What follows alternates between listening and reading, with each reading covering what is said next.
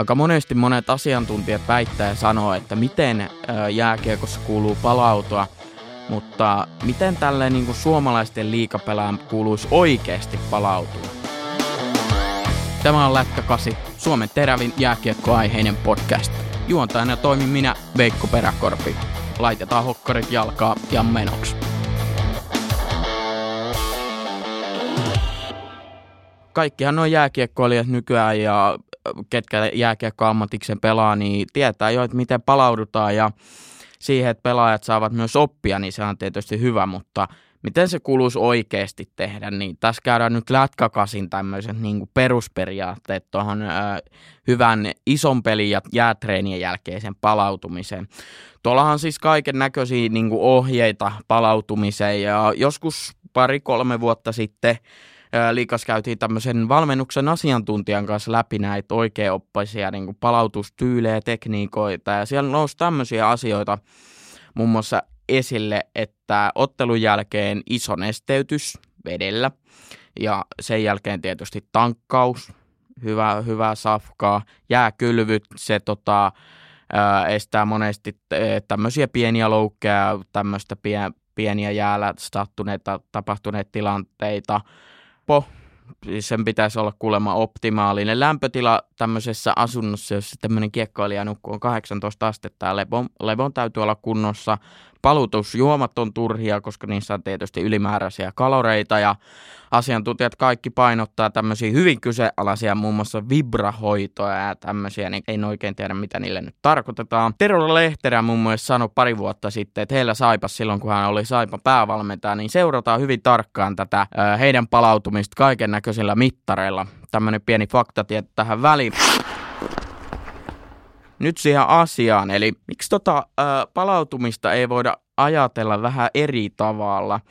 että miksi sitä ei voi ajatella, että kyllä mulla esimerkiksi kovien treenien ja jäitten tai muiden jälkeen maistuisi yksi semmoinen kupari tai peltimansikka peliin tai treenien jälkeen. Mun mielestä se olisi niinku oikein oivallinen, että miettikää nyt sitä, kun se peli on ohi ja kaivat sieltä jostain Lidlin punaisen, punaisen ja avaat sen siinä joukkueen ja coachien ja sanot, että kuulemma yksi olut on semmoinen ihan ok palautusjuoma, tämä jää vaan tähän yhteen pisseen. Huom vain yhteen. Siinä voisi olla vähän ihmettelemistä jossain Kivikylä-areenaan edustuskopissa, tai sitten Hannu Jortika, jos ollaan vielä Jortika-aikaa, saattaisi olla, että kai sulla varabisse että heitä mulle kanssa yksi niin miksi tota bisse ei voitaisiin suositella niinku urheilijoilla, että vaikka se on niinku, ö, vaikka se nyt ei ole niin kuin optimaalinen palautusjuoma, mutta kun jos mietitään tätä hommaa ö, sillä tavalla, että vesihän on periaatteessa aika turha, koska se nyt ei sisällä mitään ihmeellistä. Se vaan nesteyttää sun kropan. Ja sähän kulutat yhden pelin ja yhden treenin aikoja satoja tuhansia kaloreita.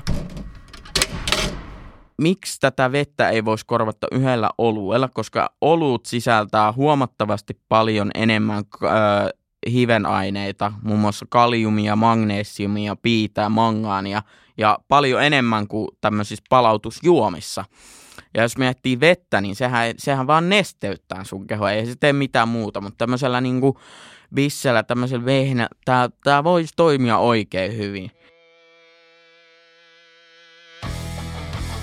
Me nyt ottaa lätkäkasi IGstä seurantaa, hei meidän vaan pitäisi niinku rohkaista näitä pelaajia, tiedätkö, että ota vaan yksi tosta, että seuraava vaikka tarjoaa, tekee ihan hyvää ja, ja ja, ja jos mä tekisin ö, liikapelaajista tämmöisen kallupin ja kyselisin, että mikä on niiden lempijuoma, niin totta kai ne vastaa veden ja maidon, koska niiden on pakko sanoa. Eihän ne nyt tyhmiä ihmisiä ole, mutta kyllä vaan niiden lempparijuoma oikeasti on se iso aura hanasta tai betonivesi, että ei se, ei se sitä turhaa edes väitellä. Ja kyllä mä vähän näkisin Jesse Oensu ja Niklas Appelgrenin tuossa tota, Pori Ässien jäätreenien jälkeen jossain Pori Jolene syksillä tai kaksilla tai ehkä kolmas. No niin, se menee ehkä vähän yli.